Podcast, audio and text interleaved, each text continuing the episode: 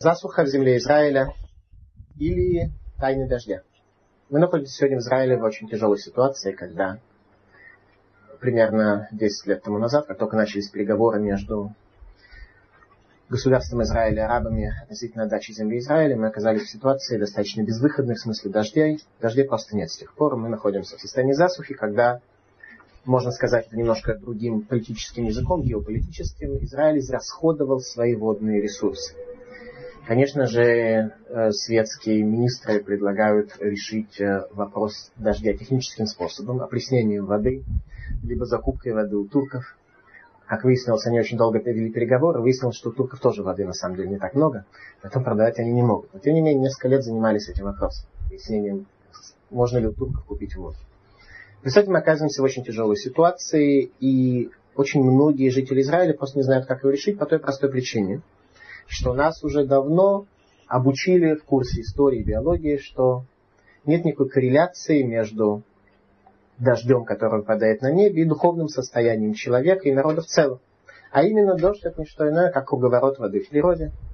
И зависит лишь исключительно от стечения неких материальных условий, влажности, высоты облаков, э, температуры воды и многих-многих других явлений, включая циклоны, антициклоны и прочие понятия, с которыми я знаком не так близко, чтобы детально об этом говорить. Зато я знаком немножко с другим подходом к вопросу, почему в земле Израиля иногда Творец дает дождь, а иногда у нас состояние засухи, что означает, что земля Израиля закрывается для сыновей Израиля, как то сказано в Торе, что если мы не будем духовно жить на этой земле, то Творец не даст нам дождь, и наступит конец нашей возможности проживания на этой земле. В курсе истории средних классов школы нас учили тому, что первобытный общинный человек видел в погодных явлениях, то есть громе, молнии и прочих явлениях, проявление божественных сил. И наш учитель объяснил нам очень честно о том, что на самом деле существует такое материальное понятие, как круговорот воды в природе – и что дождь это исключительно чисто материальное явление, которое не содержит в себе никакого феномена проникновения божественности в этот мир, то есть Бога внутри дождевых явлений искать не нужно. И мы за много лет нашего обучения в школе, в институтах свыклись с этой мыслью, так что сегодня мы оказались в тяжелой теологической ситуации, когда мы не знаем, как разрешить эту религиозную проблему, Почему же в Израиле последние 10 лет дождь выпадает меньше, чем по среднестатистическим данным, причем меньше совершенно принципиально, так что все запасы воды, которые в Израиле находились с 6 дней творения до настоящего времени, они уже просто иссякли. Результат десятилетней засуха в Израиле, которая уничтожила все духовные ресурсы, все дождевые ресурсы. Сегодня я хочу объяснить обратное, а именно наличие связи между Богом и между дождем. А именно, Тора раскрывает нам тайны дождя и условия, при исполнении которых мы можем надеяться на это благословение, условия, при которых дождь в Израиле может быть. В случае же, если эти условия не исполняются, то дождь прекращается, воды на этой земле нет, и Израиль становится закрытым для еврейского народа. Недавно мы читали с вами в недельной главе Эй следующие слова. Творец говорит нам следующее. Соблюдайте же все заповеди, которые я заповедую вам сегодня, дабы вы укрепились и пришли и овладели землей, в которую вы переходите, чтобы завладеть ею, и дабы долгими были годы ваши на той земле, которую клялся дать Господь отцам вашим и потомству их, землю, текущую молоком и медом. То есть Творец подводит итог того, на каких условиях земля, текущая молоком и медом, может быть дана еврейскому народу. Ибо земля, в которую ты вступаешь, чтобы овладеть ею, не как земля египетская она, из которой вы вышли, где ты, посеяв семя твое, поливал с помощью ног твоих, как огород. Земля Израиля, она не как земля египетская. Именно в чем? В чем хумаш, в чем Тора в книге Дворим, глава 11, дает нам акцент на отличие между землей Израиля и землей египетской, то именно в вопросе дождя. Именно речь идет о дожде.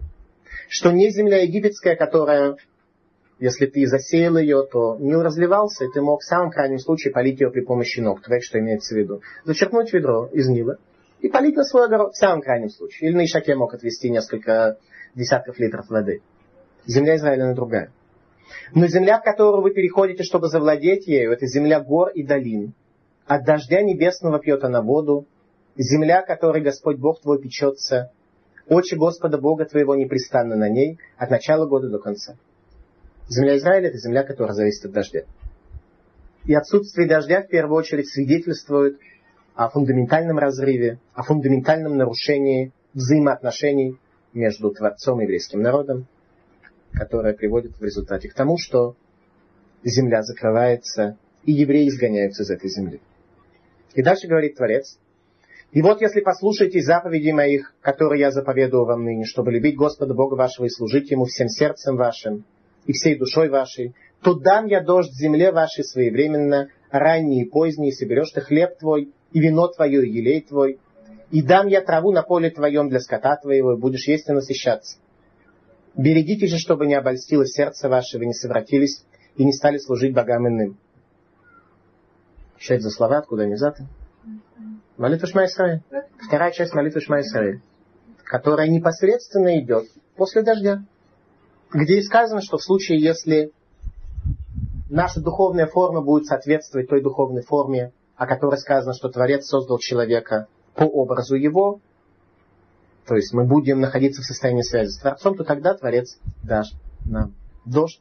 Если нет, дождя не будет. Где-то вторая часть Шма Исраиль фигурирует в Торе. Непосредственно после повествования о том, что земля Израиля не такая, как египетская. Она зависит от дождя непосредственно.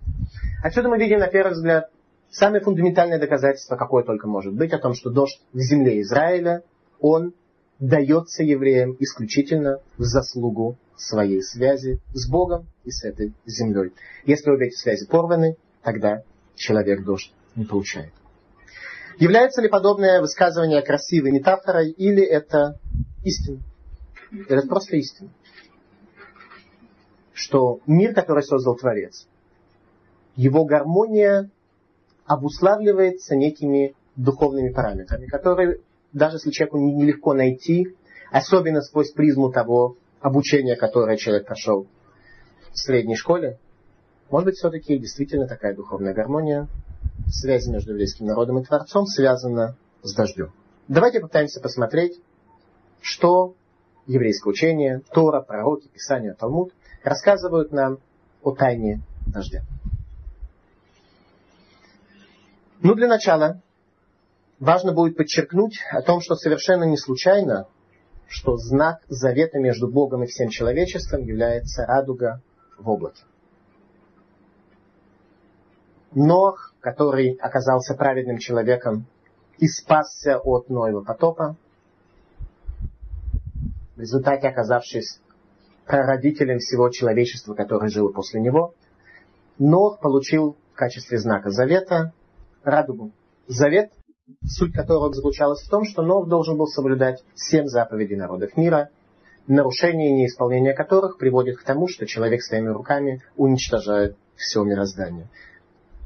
Знак завета, который был ему дан, это радуга в дождливом облаке, то есть сразу после дождя может быть радуга. Почему? Какая причина? Причина очень простая. Если мир находится в состоянии засухи, то Ноах и так понимал, что значит что-то у них не в порядке с духовностью. То есть сегодня нам кажется, что если нет дождя, то это означает, что антициклон э, был недостаточно низкого давления или недостаточно высокого. И где-то там, э, может быть, не растаяло пару айсбергов, которые не принесли нам воду, а в результате воды не принесли дожди и так далее. Но Нох, он смотрел на действительность немножко более глубоко. И он, в отличие от нас, знал может быть, меньше немножко, как устроены научные взаимосвязи в э, вопросе материального мира, но он знал немножко больше, какова связь между материей и духом. Поэтому он явно видел, что если есть засуха, так и знать завета не нужно, понятно, что завет нарушается. Это и так было понятно.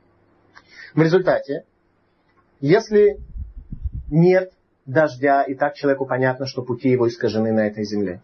Если же есть дождь, то человек понимает, что все в порядке, раз Бог дает благословение, значит все в порядке, значит более-менее образ человека соответствует желанию Творца. Когда у человека есть сомнения, в переходный период, когда Вроде засуха закончилась, появился дождь, но дождя было не так много, в результате появилось облако и так далее. В переходное состояние, а большинство людей всегда живут в переходном состоянии, так что ни одно свое действие они не могут довести до конца, потому что человек продолжает от своего сотворения находиться в состоянии дихотомии, в состоянии взаимного дуального противоречия между своей душой и своим телом. Поэтому никогда он не может привести себя в состояние полной победы над своим телом. И даже на самом деле полной победой тела над душой человек тоже, как правило, прийти к такому состоянию не может.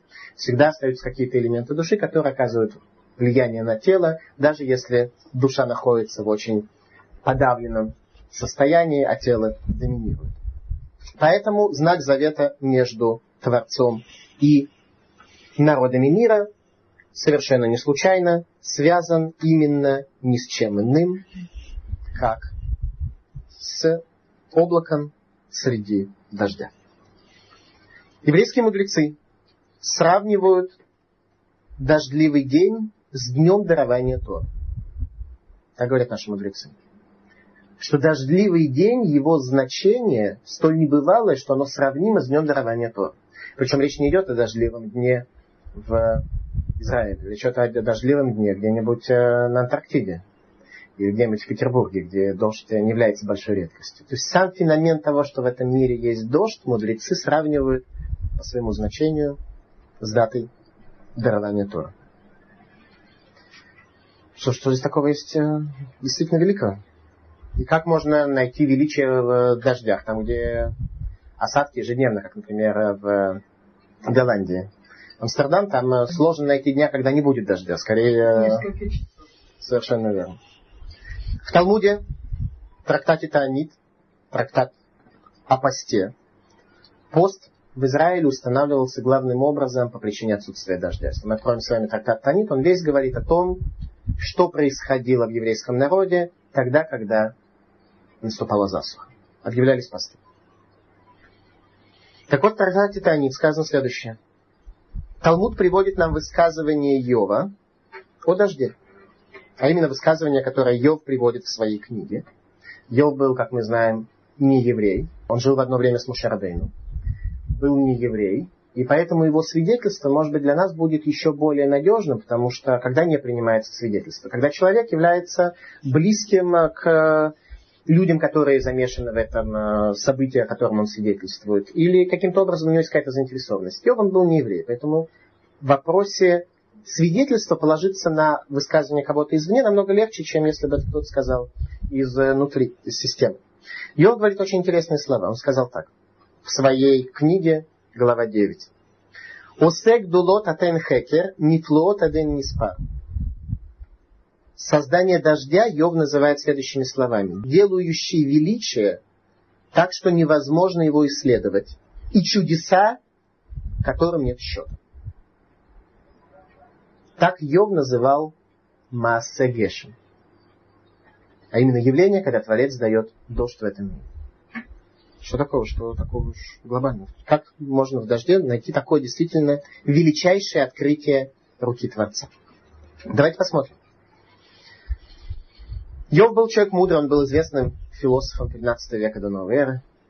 Понимал немножко в массе Берешит, в сотворении мира, поскольку был ко всему этому достаточно близок, во всяком случае намного ближе, чем мы с вами. И в предыдущее поколение людям было намного легче связать между собой духовные и материальные феномены и увидеть их связь, то есть они видели более ясно проникновение божественного в руку материи. Сегодня мы очень сильно продвинулись в изучении законов материи, в результате потеряли знание о взаимосвязи между духом и материей. Это очень печально. В Талмуде в трактате Брахот на Дафе 8 сказано Маскирим гворот гашамим бетхиятамитим. Сказано следующее, что вспоминают о величии дождей, то есть о величии, связанном, величии Творца, связанном с тем, что Он дает нам дожди, в благословении о воскрешении из мертвых. Обратите внимание, когда мы читаем Шмона что мы говорим? Когда мы читаем Шмона то мы ровно так с вами и говорим.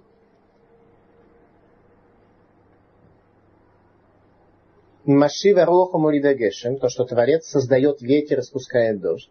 Мехалкель хаим бехесед, который кормит живых в милосердии своем, Михаем и Сим, Берахамим Рабим, воскрешает мертвых в милосердии своем, Сумех Нуфлим поддерживают падающих, Руфех Холим лечит больных, Матира Судим освобождает арестованных, Умекаем иммунатой личный афар, и исполняет то, что он завещал лежащим в прахе, то есть воскрешение из мертвых. Мика Мойха Бальгвурат, кто как ты, обладающий такими небывалыми силами, уми дой мелах, кто похож на тебя, Мелах Мемиту Михае, царь, который умерщвляет и воскрешает, умацмиях Ишуай, приводит к тому, что произрастает спасение. В Наимана Талахахьот Матима, ты, мы верим тебе в твои возможности воскресить мертвых, благословлен Творец, который воскрешает мертвых. Дождь у нас упоминается именно в этом благословении. Так сказано в Талмуде, что это именно то самое место, которое подходит для того, чтобы упоминать в нем о дожде. Царь Шломо сказал в своей великой мудрости в книге Мишли, глава 25, «Рух цафон тихалел гешем, упаним низамин лашон сетер». Ветер северный приведет к появлению дождя, а лицо гневное приводит к сокрытию. То есть гневное лицо Творца приводит к сокрытию дождя. Так сказал царь Шломо в книге Мишли. Отсюда получается, что на концептуальном языке иврите антоним слову дождю это рестер по ним, сокрытие лица Бога. Так прямо сказал царь Шломо. Что если нет дождя, то тогда есть сокрытие лица, сокрытие лица Творца. Рох цафон тихалел гешем упаним низамим лашон сетер. Ветер северный, цафон еще от слова цафун. Цафун это скрытый. Тот рух, дух, веяние, которое скрыто, которое находится глубоко внутри, которое удовлетворяет Творца. То есть внутреннее веяние изнутри как бы божественного плана, божественной картины мира. Оно приводит к появлению дождя, а гневное лицо, когда прекращается благословение, приводит к сокрытию период пророков засуха, которая была в еврейском народе, означала совершенно однозначно нарушение связи и необходимость изменения пути. Об этом говорили пророки. В дни царя Давида то же самое сказано было о том, что когда три года подряд была засуха, то мир так не мог существовать, и пришлось на основании слов пророков привести к принципиальному изменению внутри еврейского народа. Сегодня у нас 10 лет, как не идет дождь, и главный метод борьбы с этим который предлагает министр Таштиот, предлагает нам опреснять воду. Царь Давид говорит так в псалмах. Гешем нидвот танив элуким нахалатха велеа атакунант. Дождь недовод, дождь милости своей спусти нам Бог, и ставшее наследие твое ты сможешь таким образом поддержать. Кунанта коненут, состояние мухан, бытия, состояние более-менее нормальное. Зогар, Аришимон Бар Юхай, который 13 лет в пещере постигал тайны мира, называет в книге Зогар дождь очень интересным термином. Он говорит, Гешем дереуты, дождь близости. Дождь близости. Если есть дождь, есть близость. Если нет дождя, близость нарушена. Также в Зогаре говорит Раби Шимон Бар что дождь пропадает из этого мира, когда мир приходит в состояние тогу, в состояние хаоса. Состояние хаоса – это состояние, когда дух не правит материей. Когда материя сама по себе. Состояние анархии, состояние хаоса. Вот тогда дождь прекращается, дождя больше нет. Так написано в книге Зоа, основной книге Кабалы. Мы пока с вами пытаемся просто понять, что э, еврейские мудрецы, что Тор, что пророки, что Писания говорят нам по поводу величие дождя, после этого пытаемся проанализировать более глубоко и понять, что же все-таки это за великая тайна, почему именно дождь, почему Творец решил проявиться нам через дождь, то есть свое благословение дать нам в форме дождя, и почему наоборот, именно отсутствие дождя свидетельствует о нарушении с ним. Почему нельзя было избрать какой-то другой элемент из этого мира для того, чтобы Творец через него давал нам благословение книге Дворим, глава 28, сказаны следующие слова. Ифта Гашем лехает от царо готов, это шамаем латет матар арцеха бейто, велеверех эт коль маасе едеха, вилвита гуим рабим ваата лотилве.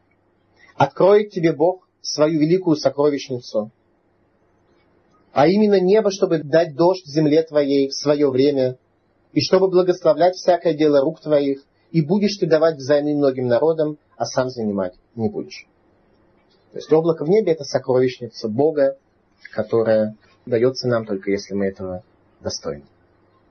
Что же происходит в обратной ситуации? Продолжает книга Дворим, 28 стих 24.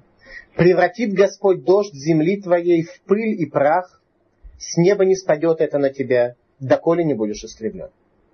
Обратная ситуация, когда мы недостойны благословения, мы приходим в то состояние, когда с неба нам падает только пыль и прах, и одни только сплошные неприятности.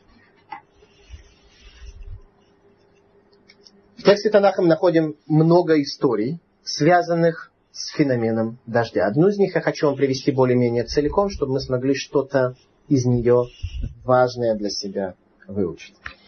А именно, э, книга Мелахим 2, глава 3. Речь идет о том, что царь Иудеи и царь Израиля договорились между собой о том, чтобы пойти воевать против царя Муава, и по дороге они решили еще к себе в коалицию царя и дома привести. И дом, который ненавидит евреев, решили с ним объединиться против Муава. Муавитяне к евреям относятся как раз достаточно более хорошо. Такая политическая была у них э, сложная картина, сложный союз. Антанту такую первую в истории человечества они решили создать против Муава. И решили они пойти не по прямой дороге, а по обходной. И пошел царь израильский с царем иудейским. При этом важно иметь в виду, что царь Израиля Йорам бен Ахав был человек очень нечестивый. А царь Егошафат был человек достаточно праведный, но не очень последовательный. То есть он, в принципе, был праведный, но у него все время все менялось. Он э, каждую секунду времени он чувствовал что-то другое. У него все время вектор был направлен в разные места. Иногда к Богу, иногда не очень. В целом человек был праведный.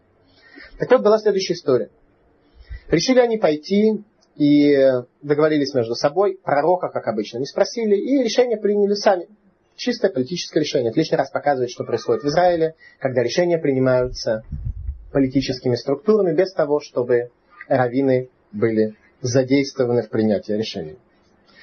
Шли они обходным путем семь дней, и не было воды для войска и для скота, который с ними. За семь дней в условиях засухи, к тому же, когда у них была засуха, они шли местами, где нет воды. Шли в Муав пустыню. А приснять тогда еще никто из их министров не умел. Поэтому приходилось, попросту говоря, за семь дней, когда армия идет по горячему солнцу, попросту говоря, нужно умирать. И сказал царь Израильский, увы, созвал Господь этих трех царей, то есть имел в виду нас трех царей, чтобы передать в руку Муава, что любой э, небольшой отряд э, муавитян, которые имеют с собой хотя бы по фляжке воды, сейчас может победить армию трех государств легко. И говорит царь Шафат, нет ли здесь пророка Господня, чтобы нам вопросить Господа через него? И отвечал один из рабов царя Израильского и сказал, здесь Илиша, сын Шафата, который лил воду на руки Ильяву. Что такое лил воду? Это тот человек, который получил от Ильяву. Он находится среди нас. И Илиша пошел вместе с ними на войну. Только по одной причине – он, в принципе, как э, главный раввин Израиля в тот момент был освобожден от э, непосредственной воинской повинности. Но, тем не менее, он пошел с ними для того, чтобы лишний раз попытаться сыновьям Израиля показать, что у них есть Бог. И сказал Ихашафат, есть у него слово Господне. И сошли к нему царь Израильский и Ихашафат, царь Идомский. Все три царя, наконец, когда понимают, что плохо, куда они идут, идут к Равину. И сказал Илиша царю Израильскому, что общего у меня с тобой? А пророк Илиша был в то время как раз гражданином Израиля, не гражданином Иудеи. Между Израилем и Иудеей отношения были весьма тяжелые. Еврейское государство разделилось на две. И он своему царю говорит о том, что, что общего есть между мною и тобой. При этом Илиша жил на горе Кармель, то есть как раз на территории севера Израиля. «Ступай к пророкам отца твоего и к пророкам матери твоей». Но сказал ему царь Израильский, «Не говори так, потому что Господь созвал этих трех царей, чтобы передать их в руку Муава», говорит Илиша. Все правильно, так и есть. За те грехи, которые вы делаете, за то состояние, в котором находитесь, за то духовное состояние, в котором вы находитесь, действительно вам положена смертная казнь. И погибнуть от руки Моаба. И сказал Илиша, но как жив Господь, перед которым я стою, если бы я не почитал его шафата царя иудейского, то я не посмотрел бы на тебя и не взглянул бы на тебя. Говорит Илиша совершенно верно. Сколько здесь есть праведный царь, и в Иудее есть еще Иерусалимский храм, в отличие от тех капищ, которые построили израильтяне на севере, которым они поклонялись, то я все-таки буду говорить с царем Иудеи, с царем Иошафата. И говорит им Илиша следующее. И сказал он, так сказал Господь, делайте в русле этого высохшего потока ямы за ямами. Ибо так сказал Господь, не увидите ветра, не увидите дождя, а поток этот наполнится водой, и будете пить вы и стада ваши, и скот ваш. Что он говорит? Произойдет чудо, чтобы лишний раз вы увидели, что Творец существует в этом мире, что Он правит всей действительностью. Сейчас вас нужно спасти, весь народ будет спасен в результате чуда. Вы получите воду, но дождя вы при этом не увидите. Дождя у вас не будет. И вы поразите моавитян и сможете их победить. И встали они рано утром, и засияло над водой солнце. Произошло то, все то, как сказал пророк Илиш. Появилась вода, они смогли эту воду пить, и в результате еврейская армия была спасена. Что происходит дальше? Муавитяне увидели, что у них э, есть вода. И они подумали, что это за вода может быть среди жаркого лета в условиях засухи. Наверное, это кровь, они просто друг друга поубивали. И они пошли воевать против них. Евреи победили муавитян, и все на этом деле было закончено. Теперь есть один очень интересный момент. Раши дает следующий комментарий. Откуда взялась эта вода, если не было дождя? И говорит очень интересные слова, что дождь выпал на территории и дома. Дождь выпал не для них, он выпал на территории дома. А дальше по этому руслу высохшему реки эта вода дождевая стекла до них. Что такое Идом? Идом это заклятый враг еврейского народа. Идомитяне это те, с которыми евреи находятся в состоянии постоянной войны, потомки Исава. Якова и Исав, два родных брата. По поводу Исава сказано, что Творец дает ему благословение вне зависимости от его духовных качеств, вне зависимости от его духовного служения. Металя Шамаем Тихе. Ты будешь жить, говорит Ицхак в своем благословении Исаву, от росы небесной тебя будет все. Без малейшего влияния духовных твоих поступков на ту судьбу, которую ты получишь. У тебя будет все. В результате где выпадает дождь? Тогда, когда еврейский народ по-настоящему не заслуживает благословения от Бога. Дождь выпадает. Не иначе, как над и домом. Дальше написано очень интересная вещь. Написано фантастика.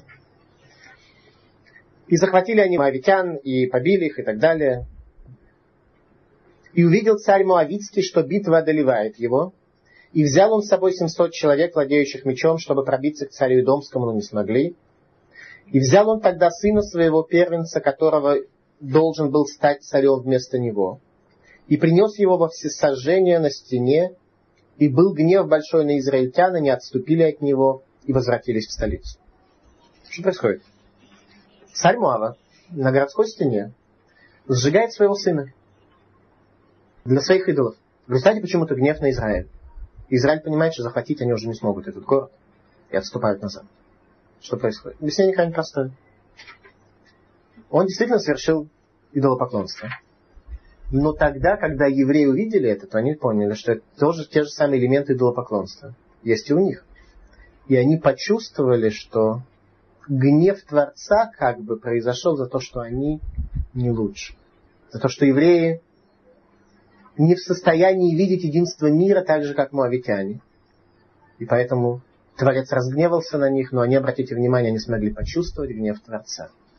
Даже эти цари в том состоянии, в состоянии заката государства Израиль, Речь идет о коротком промежутке времени перед тем, как царь Ассирий Санхириф не захватил государство Израиля и разрушил его. То есть состояние полного заката.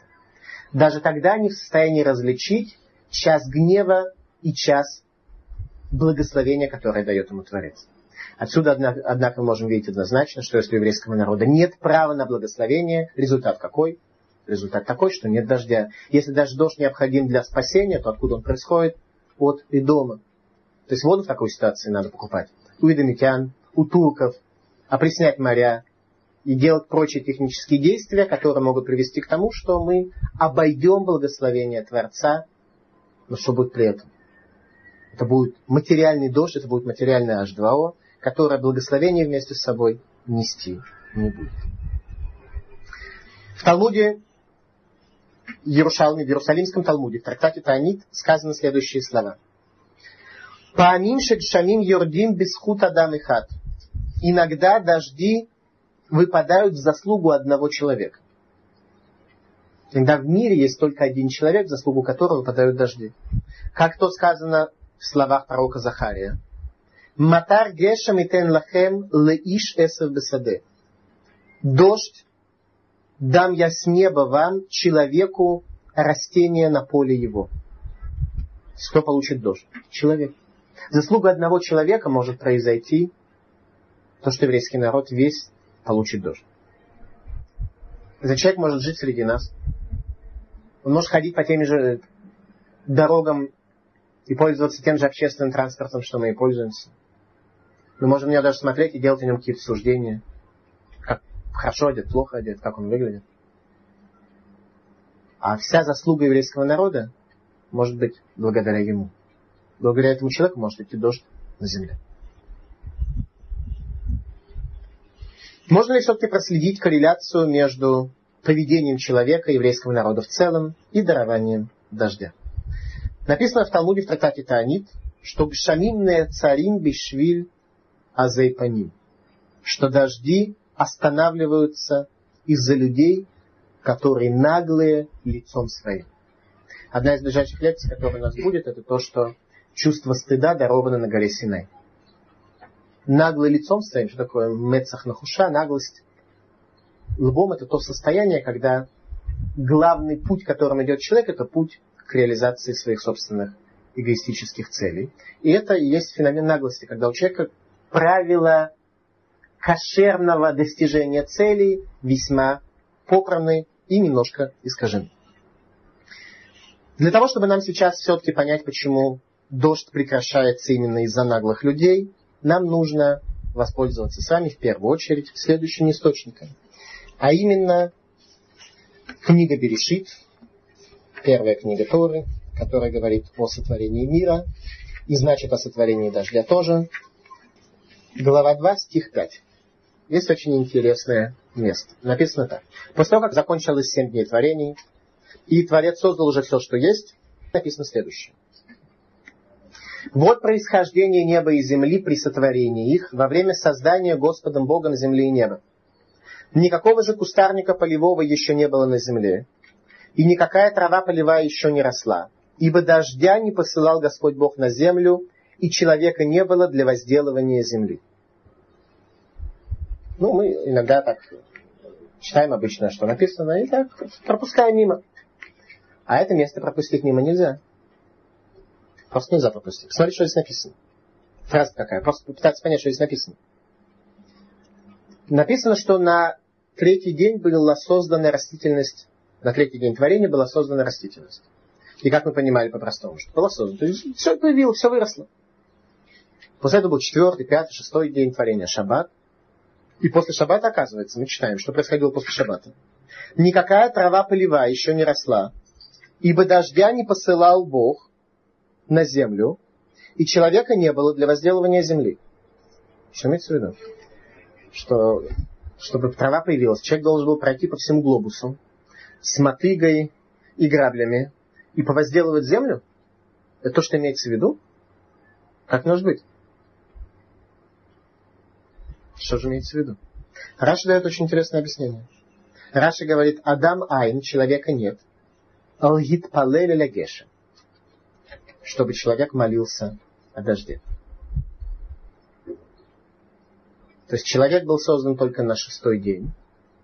Поэтому до шестого дня и шаббата человек просто еще не молился о дожде. И поэтому ничего в этом мире не могло бы существовать, и дождя нет.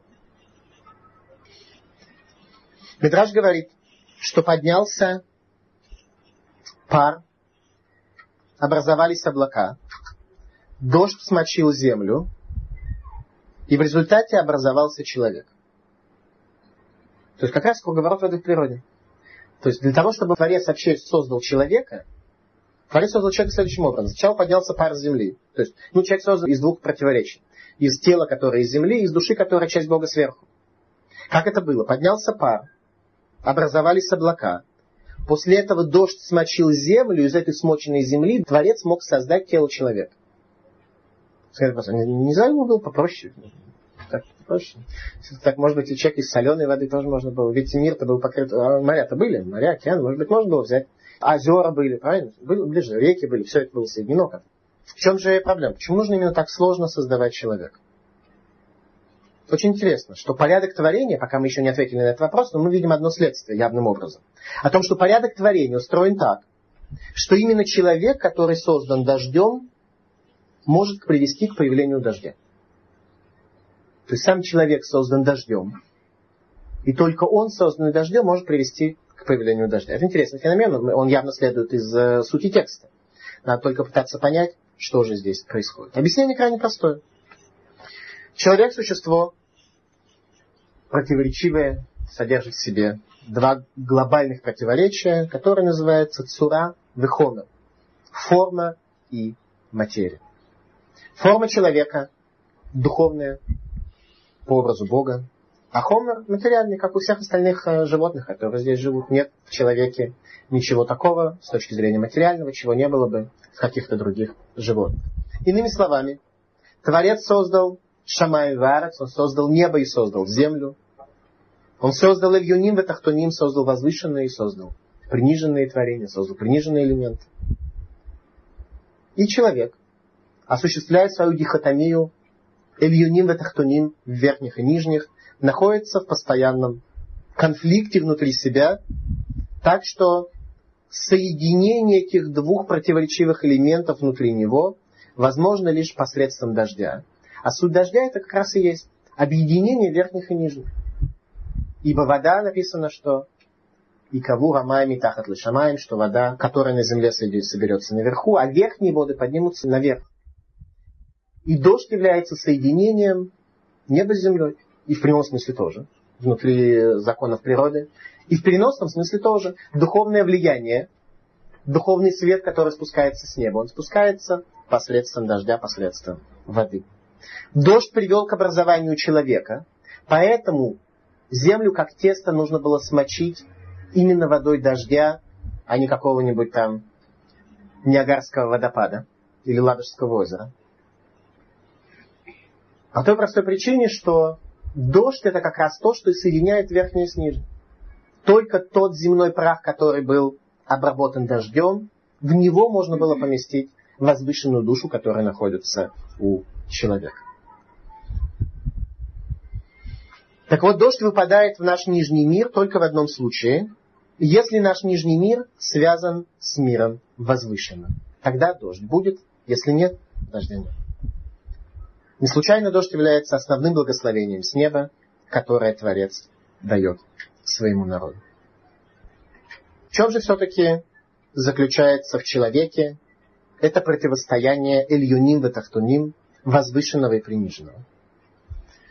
Еврейские мудрецы сказали, что нет ни одного творения в этом мире, которое могло бы подняться выше, чем человек, и нет ни одного творения в этом мире, которое могло бы упасть ниже, чем человек. Мы видим более-менее, что все остальные элементы, они весьма детерминированы. То есть э, собака, она и родилась собакой, и живет собакой, и жизнь у нее собачья. Максимум ее можно выдрессировать для того, чтобы она могла делать какие-то несколько упражнений, которые нам нравятся. В целом собака существо цельное и завершенное. Отсюда происходит Берема это ба-ма. В ней все. Все, что в ней есть, уже есть. Человек это Адам, его задача Эдаме, его задача быть похожим, его задача уподобиться Богу именно так, как он и был создан. Поэтому получается, что на первый взгляд человек состояние, которое находится в состоянии противоречия, говорит Творец, только в случае, если ваше возвышенное будет царствовать и управлять над вашим животным, только тогда вы получите благословение с неба. Что это будет за благословение? Именно дождь с неба, который соединит верхние и нижние, в случае, если ты как человек сможешь собрать, соединить воедино твое верхнее твое нижнее посредством своего «я», посредством своей работы, последствием своего духовного служения, последствием своего духовного подъема. В человеке существует два противоречия. Мидраш рассказывает нам следующую историю про Александра Македонского. Однажды Александр Македонский попал в Индию, и решил он э, посмотреть, как люди живут. И в первую очередь, куда нужно было ему попасть. Ему нужно было попасть в здание суда. Потому что суд это истина. Там выясняется истина. Александр Македонский присутствует при следующем судебном иске, который для него показался очень удивительным. А именно, к царю Индии пришли два человека судиться. По какому вопросу? Один человек говорит, я ему продал поле. Второй говорит, я у него купил поле. Начал копать это поле. И нашел там клад. Говорит царь, ну и что? Как говорит? Проблема. Я покупал это поле. Я не покупал этот клад, поэтому я хочу этот клад вернуть предыдущему владельцу. Говорит предыдущий владелец. Ну, я продал как бы поле, и я продал все, что в нем есть, поэтому я как бы отчаялся от того, что вдруг в этом поле есть какие-то внутренние аспекты, на которые я еще могу бы претендовать в качестве хозяина. Поэтому вроде мне не положено этот клад брать. Поэтому спор у них был необычный для российской ментальности. Спор был такой, что каждый не, хотел брать вклад себе, считая, что он его не купил. Люди стремились к истине. Люди действительно стремились к истине. Говорит ему царь. Царь Индии спрашивает, есть у тебя сын? Есть. Есть у тебя дочь? Есть. Очень хорошо, пожените их и дайте им клад. Александр Македонский был очень удивлен. Спросил у царь Индии, а что тебе кажется неправильным в моем решении? Как говорится, очень просто. Мы бы одного из них наказали, второго наказали, клад забрали бы в пользу государства, потому что человек, согласно закону государства, может владеть только внешней частью поля, а все, что внутри, принадлежит государству. Спрашивает его царь Индии, что вы бы действительно так поступили? Александр Пасхаль говорит, да, конечно. Спрашивает он его дальше. Скажите, у вас есть трава? Как выглядит Греция? Говорит, никогда в Греции не был. У вас в Греции есть трава? Александр Пасхаль говорит, есть. Что, есть и дожди? Говорит, есть. Что у вас есть животные? Александр Македонский говорит, есть животные тоже. И очень удивился, что какой-то непонятливый индейец ему попался. А, говорит царь Индии, теперь я понял. Дожди у вас выпадают в заслугу ваших животных. Ваши дожди выпадают в заслугу ваших животных. Это история, которая произошла между греческой и индийской философией. Посмотрите, как тогда люди, которые даже не знакомы были с заветом Бога, смотрели на феномен дождя в этом мире. А мы начали с вами с чего? С того, что нас с вами подготовили и подучили тому, что дождь является ничем иным, как естественным явлением, материальным. И только первобытно общинный человек мог видеть проявление божественного феномене дождя. В человеке существует душа и тело. Душа его это Ильюним, душа его это то, что возвышено, то, что великое. Тело его это то, что принижено. Что их соединяет, что соединяет нас душу и тело? Соединяет лев, соединяет сердце. Сердце, то я, которое принимает выбор между добром и злом, оно как раз и соединяет между душой и телом. Об этом сказали мудрецы, что Авуда Шебелев Гитфила. Работа сердцем – это тфила, это молитва. И сказали наши мудрецы очень глубокую фразу о том, что предназначение человека в этом мире – молиться о дожде. Вся задача, ради которой человек спустился в этот мир – молиться о дожде. И теперь, после такого предисловия, мы с вами можем достаточно ясно и более глубоко понять суть этих слов – что значит предназначение молиться что человек должен с до вечера сидеть с молитвенником в руках и произносить губами какие-то слова. Изменить себя, изменить свое сердце, осуществить более высокие связи, более глубокие контакты между его материей, между его духовностью. Что же мы делаем сегодня в большинстве, что делает сегодня большинство людей? Мы молимся чуждым дождям и молимся мнимым ценностям, которые пропадают вместе с нашей гибелью. Мы молимся материальным достижениям, к которым мы стремимся. Мы об этом думаем. Когда мы идем по улице, по дороге, это то, что наполняет наши сердца и то, что наполняет наши мысли. Мы готовы думать о чем угодно, кроме как не о молитве о дожде. Результат такой, что в Израиле засух. Об этом сказал царь Давид. Что звув юшев беншнев галев, что муха сидит у человека между двумя воротами сердца. Где сидит муха? Муха сидит только там, где есть гниение и смерть. Муха любит то, что умирает. Это любит муха. У каждого человека есть двое ворот сердца. Что это за ворота? Речь не идет о правом и левом половине сердца, речь идет о совершенно других феноменах. Что сердце это то, что воспринимает информацию, желает. И сердце это то, что передает влияние, оказывает влияние. Так вот, между нашим восприятием действительности и нашей жизнью, образом нашей жизни, и картины мира, внутри которого мы действуем, тот тем миром, который мы создаем своими поступками, сидит муха. Почему? Потому что там есть гниение. Когда мы воспринимаем действительность, она проходит через наше гнилое «я». Результатом оказывается очень печальные явления. Звув Юшев Беншнек Тефиалев. У нас мухи сидят между двумя входами сердца. Как можно работать со своим сердцем? Как можно изменить? Как при помощи молитвы, то есть работы со своим сердцем, и как при помощи молитвы о дождя можно изменить самого себя? Во-первых, возможно это или нет? Царь Давид утверждает, что возможно. Как он говорит? Царь Давид сказал следующие слова. «Велиби халаль бекирби» и сердце мое пусто внутри меня. Что он имел в виду? Не то, что он не был эмоциональным человеком, а то, что внутри его сердца вся гниль была им убрана и переработана. Царь Давид имел все, он находился в состоянии поста. Есть порядка 15 лекций сегодня об образе царя Давида, 15 последовательных лекций, которые пытаются показать образ этого человека, ибо знаем мы о нем очень мало, и все, что знаем, знаем очень искажено. Так вот, понять этого человека можно только сквозь призму вот этого вот тезиса, который он сам о себе сказал. «Вы либи халаль кирби». Внутри моего сердца нет гниения нисколько. Если мы сделаем такое предположение, дальше будем просто читать книгу Шмуиля об образе царя Давида, то мы увидим, как каждый новый урок об образе царя показывает нам и доказывает нам лишний раз это утверждение. Такую фразу, то есть о том, что сердце мое совершенно, мог сказать либо полный негодяй, либо абсолютно духовный человек.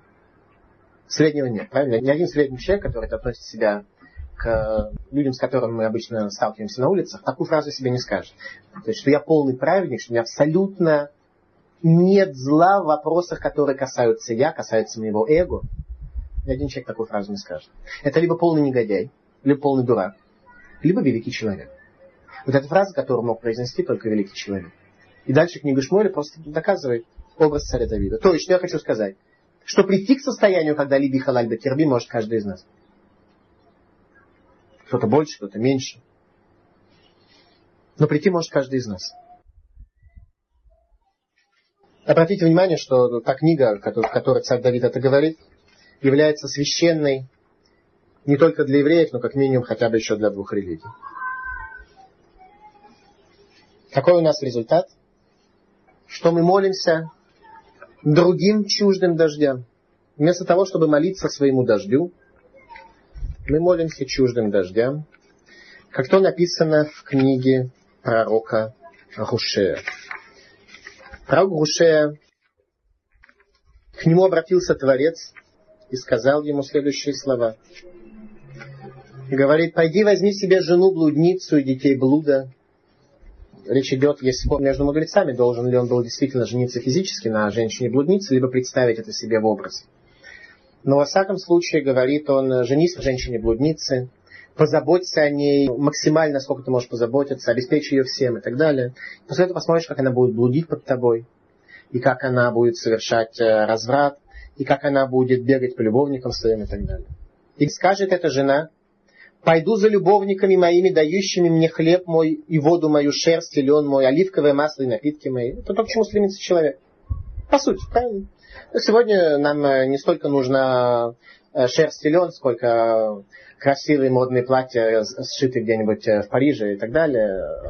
Масло оливковое тоже. Мы можем обойтись солью, зато если открыть наш холодильник, то там будет такое, э, такое разнообразие, которое, в общем, ни в какой период у евреев не было.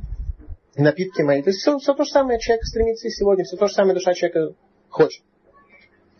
И говорит Творец, поэтому я пригрожу путь твой терниями, И поставлю перед ней изгородь, и не найдет она путей своих.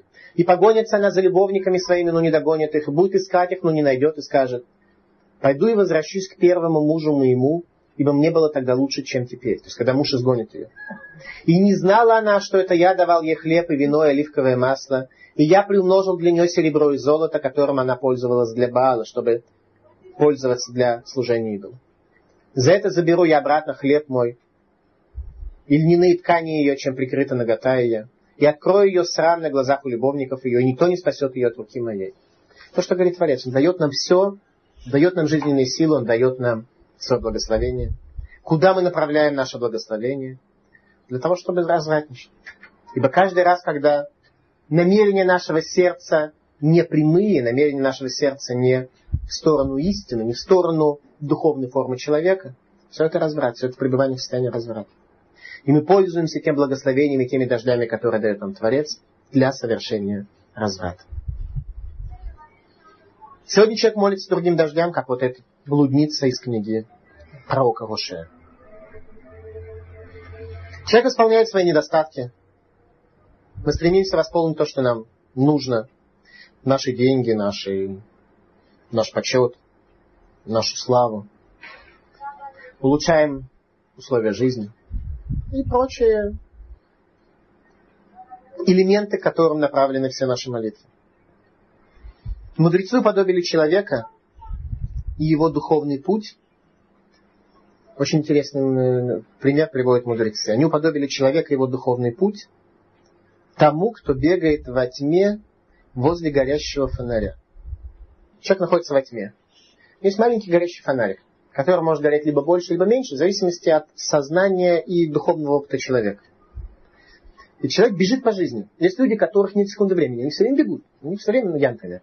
Все время чем-то занят, все время куда-то ездят, все время в состоянии промежуточном между полной усталостью и уже нефункционированием и так далее. Все куда-то спешат.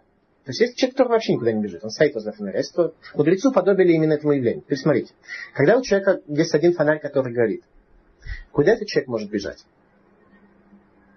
Только по кругу. Только по кругу, по определению. Почему? Потому что как только он уходит от фонаря достаточно далеко, становится темно. Когда темно, он бежать не может, потому что там он ногу сломает, он упадет. То есть как мы живем в нашей духовной жизни? Мы живем только одним способом. Мы живем только теми духовными постижениями и предпосылками, которые нам ясны. А фонарики наши очень слабенькие. Вы знаете, куда мы бежим? По кругу. И где мы оказываемся в конце жизни? В тяжелом, безнадежном тупике, когда мы понимаем лишь всю жизнь, куда мы бежали и куда мы прибежали. 5700 лет живет человечество, грубо говоря, собирая деньги. Но куда эти деньги все делись? А даже те, кто имеют сегодня деньги, чего они с этого получили? Привело ли их это к счастью? Мы оказываемся в очень тяжелом состоянии. Человек умеет жить только в очень узком кругу знакомых ему концепций и правил. Как только человек выходит в некую новую среду, ему сразу становится тяжело. Ему сразу очень сложно выбрать, как жить дальше. Потому что он привык жить ну, линейно. Причем по кругу. Линейно и по кругу. То есть такое состояние очень, согласитесь, мало not very promising, как говорят, не очень многообещающее. Он совершенно не подозревает о тех сокровищах, которые могут быть в зоне, которая пока скрыта от него.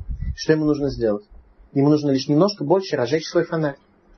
Чтобы этот фонарь показал чуть дальше. Может быть, увидев чуть дальше, он сможет еще немножко продвинуться не по кругу, а вперед. И увидеть там какие-то небывалые сокровища в его духовной жизни, которые могут у него существовать. В частности, очень интересный вопрос, который задавали еврейские мудрецы испокон веков. Почему мы не боимся грешить. А именно, речь не идет о человеке, который вообще не верит в Бога, в божественную картину мира. Речь идет о людях, которые более-менее в системе, которые приняли парадигму существования еврейского Бога, которые соблюдают заповеди. При этом иногда у них какие-то грехи происходят. То есть даже человек, может быть, и сожалеет о том грехе, который он сделал. Может быть, он не хотел бы сделать, если бы не крайняя необходимость или тяжелый соблазн, э, перед которым не мог устоять человек. Такой вопрос, почему мы не боимся грешить? Почему состояние страха перед Богом у нас притуплено? Но одно из простых объяснений, что По той причине, что человек реально Бога не видит. Только тот человек, который реально Бога не видит, только у него притуплено состояние опасности. Тот, кто видит опасность, у того притуплено состояние страха. Когда человек видит реальную опасность, то он, он боится. Когда опасность для него глубоко теоретическая, то мы не боимся. Как то, например, э, известно, что в Израиле в дорожно-транспортных происшествиях погибает намного больше людей, чем от арабов. И тем не менее мы почему-то относимся с неким элементом опасности по отношению к решению арабо-израильского конфликта, а в плане дорожных происшествий мы относимся спокойно. Почему? Потому что действительно люди постоянно бьются. Но реально почему-то вот как-то это нас не касается. Что же происходит? Почему мы не боимся грешить?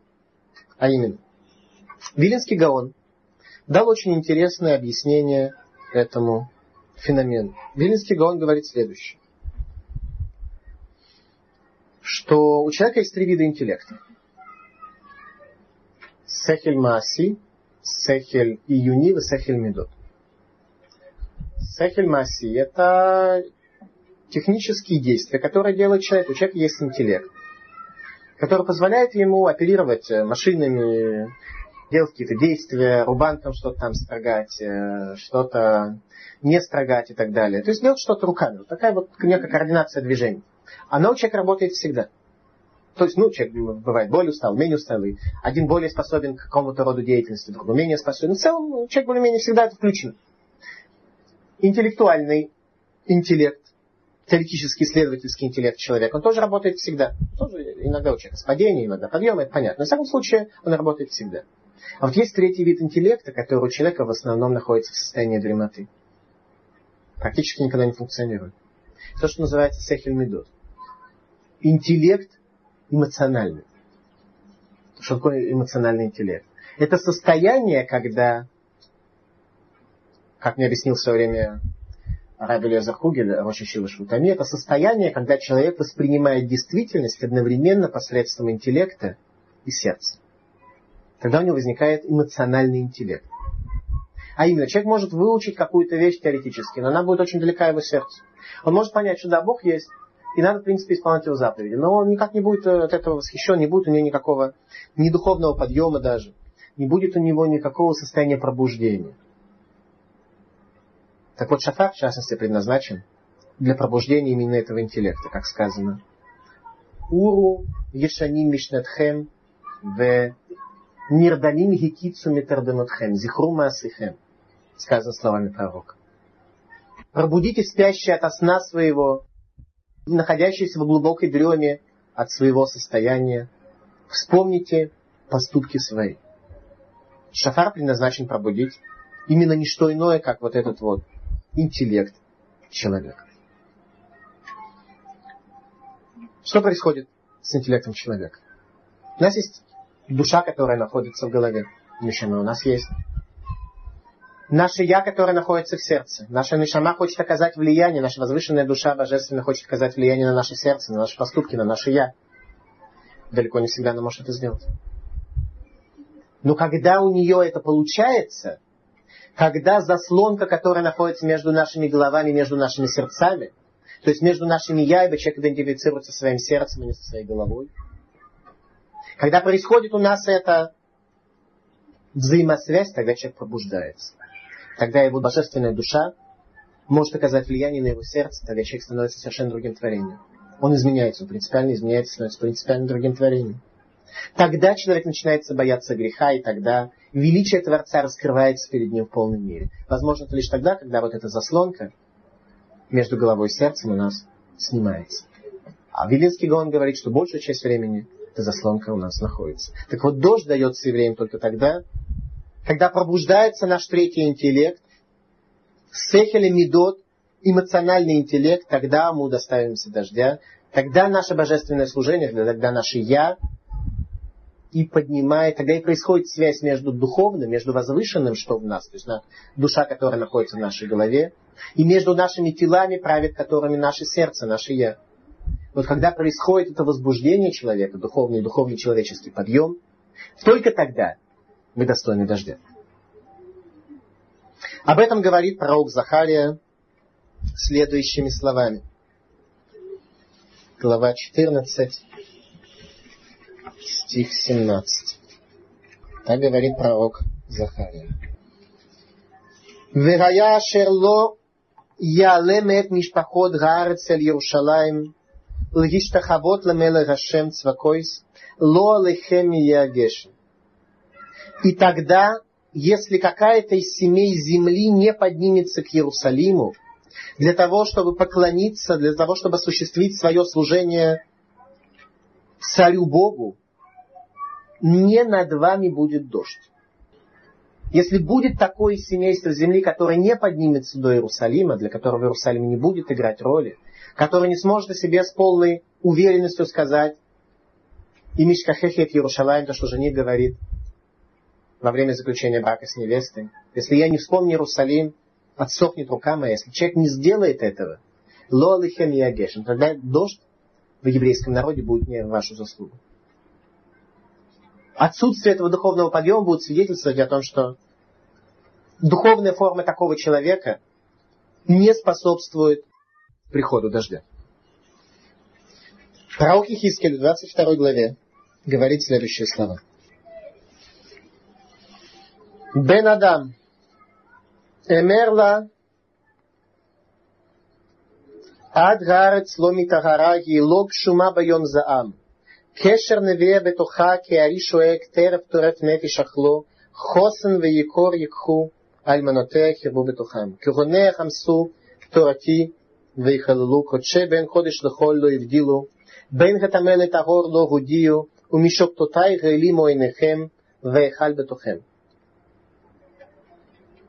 И было слово Господне ко мне сказано, Сын человеческий, скажи ей, ты земля неочищенная и нерошаемая дождем в день гнева.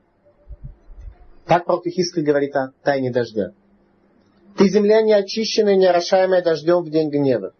Заговор пророков ее среди нее, как лев, рыкающий, терзающий добычу. Лжепророки, которые служат в Министерстве по делам религии, это те самые люди, которые раздирают души еврейского народа, Сокровища и драгоценности забрали ее, вдов ее умножали среди нее. Священники ее нарушают Тору мою и оскверняли святыни мои. Меж святым и обыденным не делали различия, и меж чистым и нечистым не указывали различия, и от суббот моих отвергали глаза свои. И я подвергался осквернению среди них, так говорит Творец. Творец не дает дождя нам только тогда, когда он подвергается осквернению нашими поступками, нашим духовным образом жизни. Об этом сказал Ярушалми в трактате Тани, Иерусалимский Талмуд. Памим шебшамим юрдим бесхут адам ихат. Шенемар, что иногда дожди выпадают в этом мире только в заслугу одного человека. Того одного человека, который своим пребыванием, своим бытием не оскверняет существование Творца. Как то сказано в словах пророка Захарии, «Матар гешем этен лахем лаиш эсер бесаде».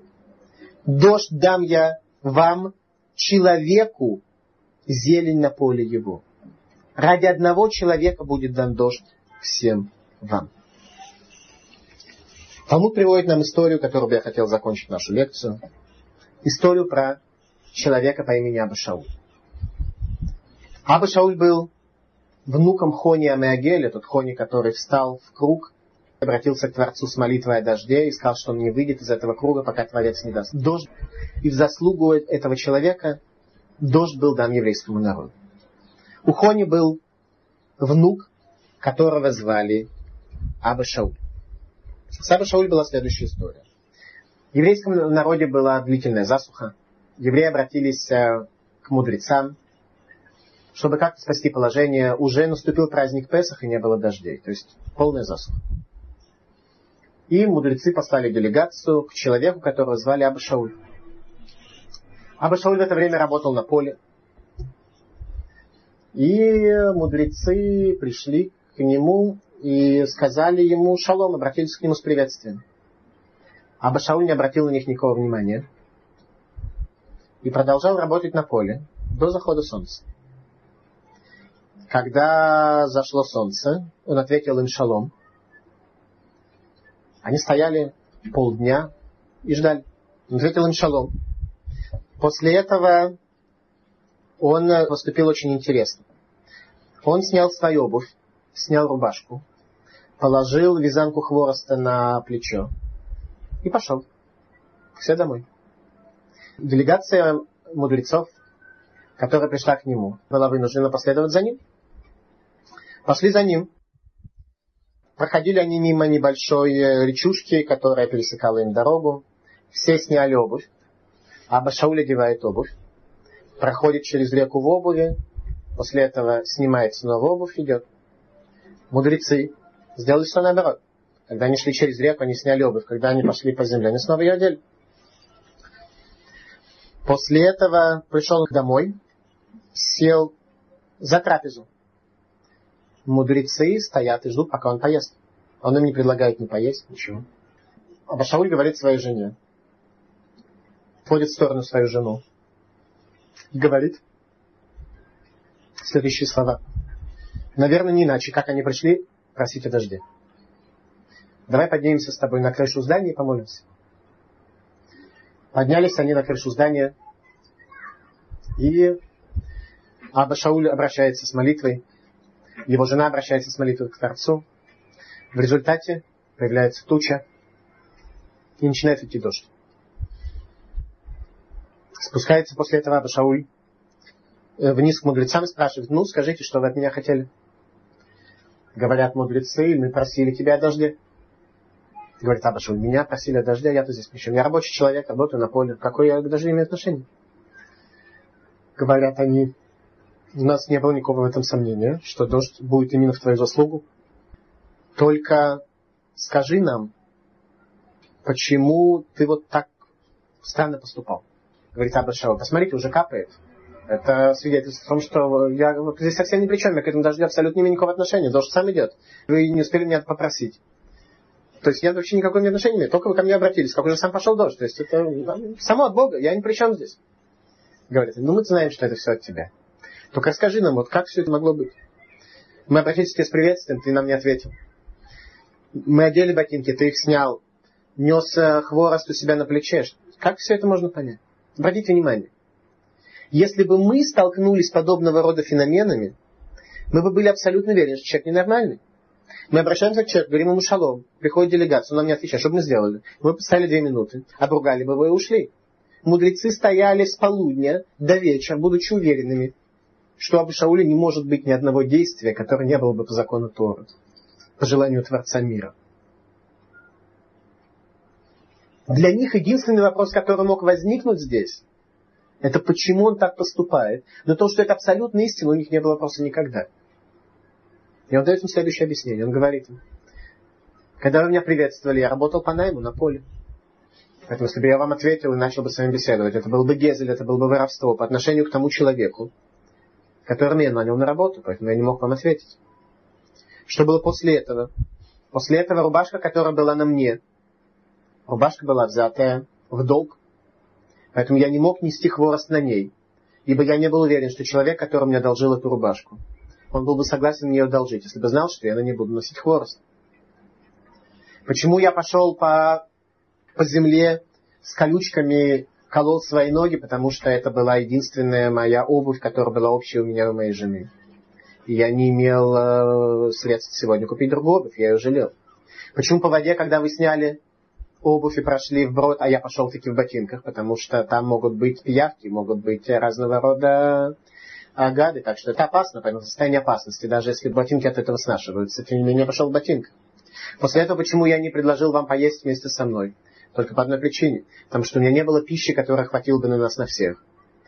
Поэтому вы по закону должны были бы отказаться принять участие в моей трапезе. И тогда получалось, что если бы я вам предложил, зная заранее, что вы будете вынуждены отказаться, то я бы в ваших глазах выиграл как гостеприимный хозяин, в то время как на самом деле это гостеприимство я вам оказать не мог. А дальше самое интересное, что облако появилось со стороны жены Абы Шауля, а не со стороны его. По той простой причине, что он давал нищим деньги, она давала готовую пищу. Таким образом, нищие люди смогли получать от нее более близкую помощь, нежели чем от него. Заслугу Абу Шауля у еврейского народа был дождь. То, что рассказывает нам Талмуд. Каждый из нас должен дать себе ответ, какова наша роль к тому, чтобы еврейский народ был спасен от засухи. Какая наша роль в том, чтобы был дождь над этой землей. Каково наше состояние внутри нас в связи между собой, между нашей душой, между нашим телом. И как мы оказываем влияние на все состояние еврейского народа. Дождь сегодня свидетельствует только однозначно о духовности в этом мире.